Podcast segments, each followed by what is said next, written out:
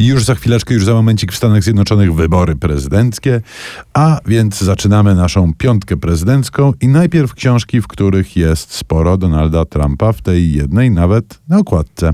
Mówimy o nowości, która właśnie się ukazuje bardzo na czasie. Rzecz Matt Taibbi to jej autor z bardzo dużym dziennikarskim doświadczeniem, a książka nazywa się Nienawiść z OO, czyli z ograniczoną odpowiedzialnością, z podtytułem Jak dzisiejsze media każą nam gardzić sobą nawzajem. To jest bardzo ciekawa książka dziennikarska, pełna pasji i emocji, w której oczywiście Donald Trump odgrywa bardzo istotną rolę, bo jego y, zwycięstwo w poprzedniej kampanii, y, zaskakujące y, dla wielu bardzo długo, zupełnie nie do pomyślenia, jest taką trochę osią y, opisywanych tutaj wypadków, właściwie nie tyle osią, ile pewnym punktem dojścia. Zasadniczym tematem tej książki jest bowiem dziennikarstwo, współczesne dziennikarstwo, które od lat 90.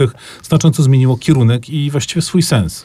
No tak, to znaczy przestało informować, a zaczęło agitować. Przestrzegał już przed tym Noam Chomsky zresztą. No, Chomsky się pojawia w ogóle w tej książce wielokrotnie i nawet y, w takim dodatku y, na samym końcu mamy obszerny wywiad przeprowadzony przez autora z Chomskim. Chomsky rzeczywiście jako jeden z pierwszych zas- zastanawiał się nad mediami.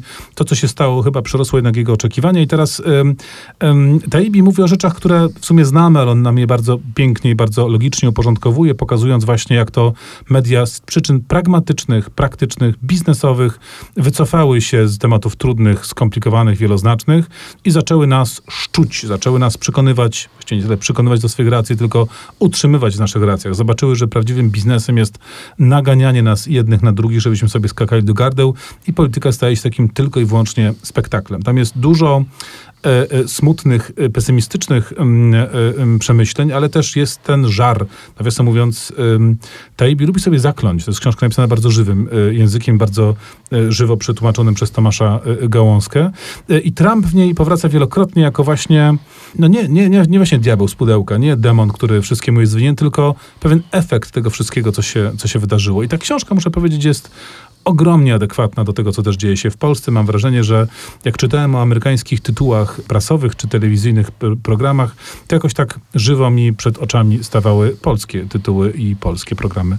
Globalizacja ewidentnie. Trumpa też jest sporo w kolejnej książce, o której dziś mówimy. Obcy we własnym kraju to jest książka napisana przez amerykańską socjolożkę Arlie Russell Hochschild. I jest to książka, która jest rezultatem jej pięcioletniego zanurzenia się w luizjańską rzeczywistość. Luizjana to jest taki dziwny stan, który w różnych rankingach, a to takich, co to mierzą edukację, a to dostępność służby zdrowia, jest ostatnia albo prawie ostatnia na samym jest. dole listy. Tak, jest malowniczy, ale jest tam sporo problemów z zatruciem środowiska i jest tam bardzo sporo ludzi głosujących na wspomnianego przez ciebie już wielokrotnie Donalda Trumpa i na partię republikańską generalnie. Hochschild próbuje wyjaśnić nam paradoks, który zastanawiał niejedną mądrą głowę, dlaczego e, ludzie, którzy są biedni, którzy doświadczają skutków ekologicznego zniszczenia e, środowiska, którzy doświadczają skutków braku dostępu do służby zdrowia,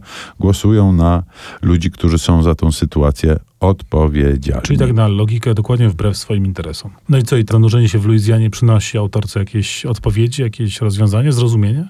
Zrozumienie na pewno. E, e, Zresztą Hochschild jest e, socjolożką bardzo specyficzną, bo ona się koncentruje na czymś takim, mm, co można by nazwać socjologią emocji, ale wśród jej bohaterów jest cała masa miłych, sympatycznych i ciepłych ludzi, którzy po prostu mm, są, no nie wiem, z mojej perspektywy chyba po prostu zagubieni. Tu stawiamy średnik, bo do rozmowy o amerykańskich prezydentach poprzez y, książki najróżniejsze wrócimy po przerwie.